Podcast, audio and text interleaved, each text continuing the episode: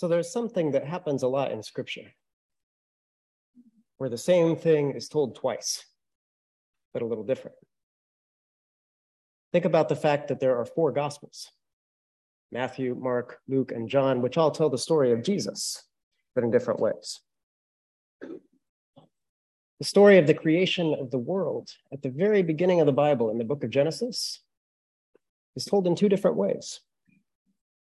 Chapter one of Genesis tells a fully formed creation story. And then chapter two of Genesis tells another creation story that can stand completely on its own if you pull it out and read it apart from number one. And scholars tell us that these two stories at one point were stitched together. And then there's the Ten Commandments. There are two versions of the Ten Commandments in the Torah the law, the first five books that are the heart of the Hebrew scriptures. One of them appears in the book of Exodus, and the second in the book of Deuteronomy. And it's the same Ten Commandments, these foundational laws that are at the heart of the Torah. But as you read through them, some of the rationales for each commandment differ a little. And one of the places where that happens is the rationale for keeping Sabbath. Remember the Sabbath day and keep it holy, says the commandment. And in the book of Exodus, it says, Because the Lord your God created the heavens and the earth in six days, and on the seventh day, God rested. So in Exodus, the rationale for the Sabbath goes back to the creation story, back to the fact that in Genesis, God takes six days to create the heavens and the earth, and then God rests and sets a kind of template for the whole world. It's as if to say, God rested on the seventh day, and so did the whole universe, and so should we. From the very beginning, so things have been, and so things should be. But in Deuteronomy, the rationale is different. In Deuteronomy, it says, Remember the Sabbath day and keep it holy, because you, the people of Israel, were once slaves in the land of Egypt. And the Lord your God acted with a mighty hand and an outstretched arm to deliver you from bondage and commanded you to keep the Sabbath day. So Deuteronomy doesn't look back to the beginning of creation, to the universe, to the way that things are from creation. It looks back to a specific time in history and to an act of liberation that God has done to set a people free. And it's as if to say, you are not slaves anymore, and so you were not created to do nothing but toil. You are human beings, free, with dignity. And so God has given you this command to observe a day of rest, a day of rest that's a sign of liberation. Now, there's nothing wrong with the fact that there are these two different reasons to keep the Sabbath. And they're very compatible, right? There are plenty of good reasons to keep Sabbath. And so one might look to the beginning of the universe for a pattern that God set and then say, We were created in God's image, and so it is right and just for human beings to rest.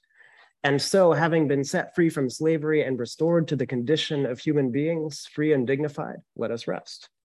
It all hangs together but you have to do some interpretative work to find the connections, which is how scripture works so much of the time.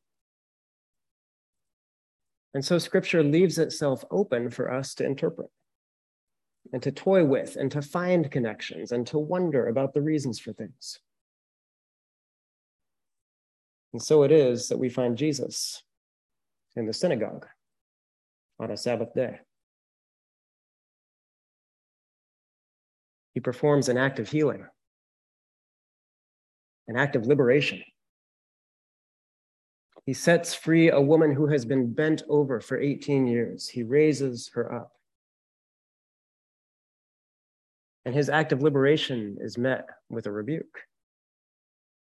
The leader of the synagogue, who in this story seems to function as the representative of so much of what so many religious traditions so often bring what we might call bad religion, right?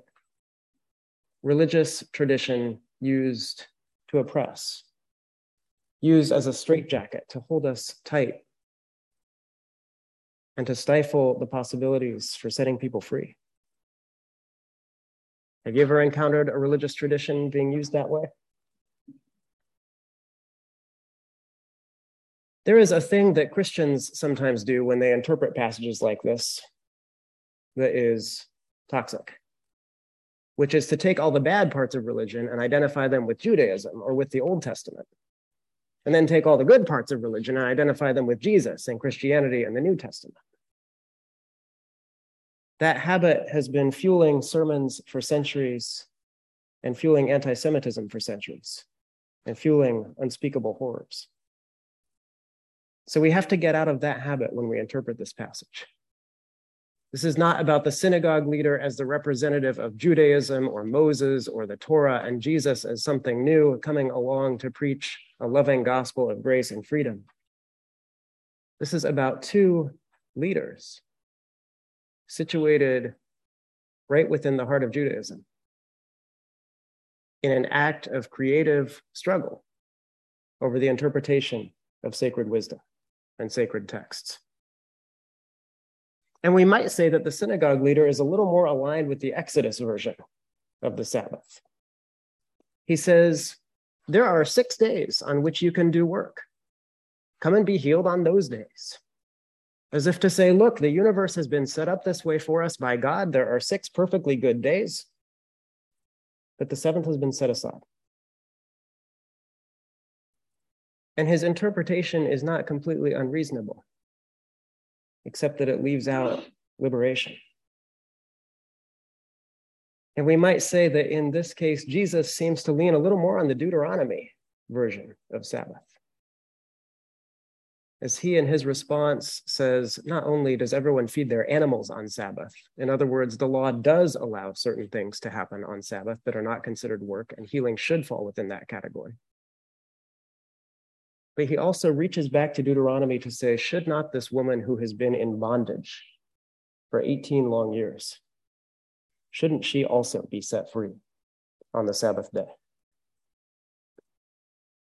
And so Jesus aligns himself in this long tradition of God doing something new.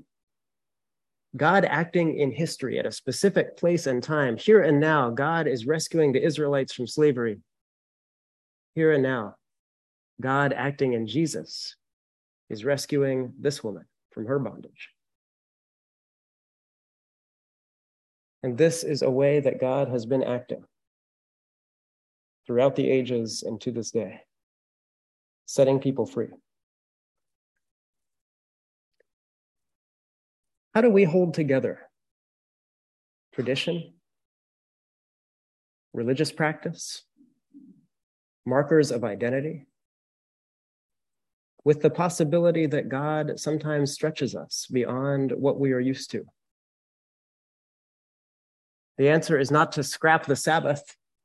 The answer is not to scrap Torah. The answer is to find resources to understand what God is doing in new ways, right within the tradition. Now, you and I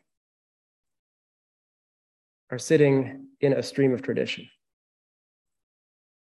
This is a Christian congregation in the Episcopal family, which is part of the Anglican tradition, a tradition of churches descended from the Church of England that practice and pray and worship in certain ways, governed by a prayer book and a lot of tradition. So much of that tradition is so lovely.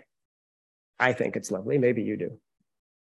Stained glass windows and candles, incense and chant, vestments, music, organ pipes a whole constellation of images and sounds and smells and feelings that for many of us go right to the heart in a place of beauty. At the same time, Anglicanism as a tradition is also bound up with a lot that has not been about God setting people free. After all, we are a church that was founded in British Empire and in the expansion of that empire around the world imposed in many places, hand in hand with colonialism. And any sociologist will tell you that in North America, Anglicanism and the Episcopal Church has often been seen as a country club church, the church of power, the church of university donors. What is it about Anglicanism that is at the core? What is it that's not? What is it in our tradition that we can reach to as foundational resources, not for a straitjacket for how God might keep us imprisoned, but as resources for how God might use this tradition and this way of being Christian to set people free here and now? I don't know all the answers in their specifics, but an image I'm drawn to that I've forgotten who first shared it with me is of the Anglican way of being Christian as a rowboat. Because in a rowboat, you have to look backward to go forward. You look backwards at where you've been as you make your way towards where you can't see yet, but where God is steering you. Tradition and the future. The great theologian Jaroslav Pelikan has written that traditionalism is the dead faith of the living, but tradition is the living faith of the dead. Let me say that again.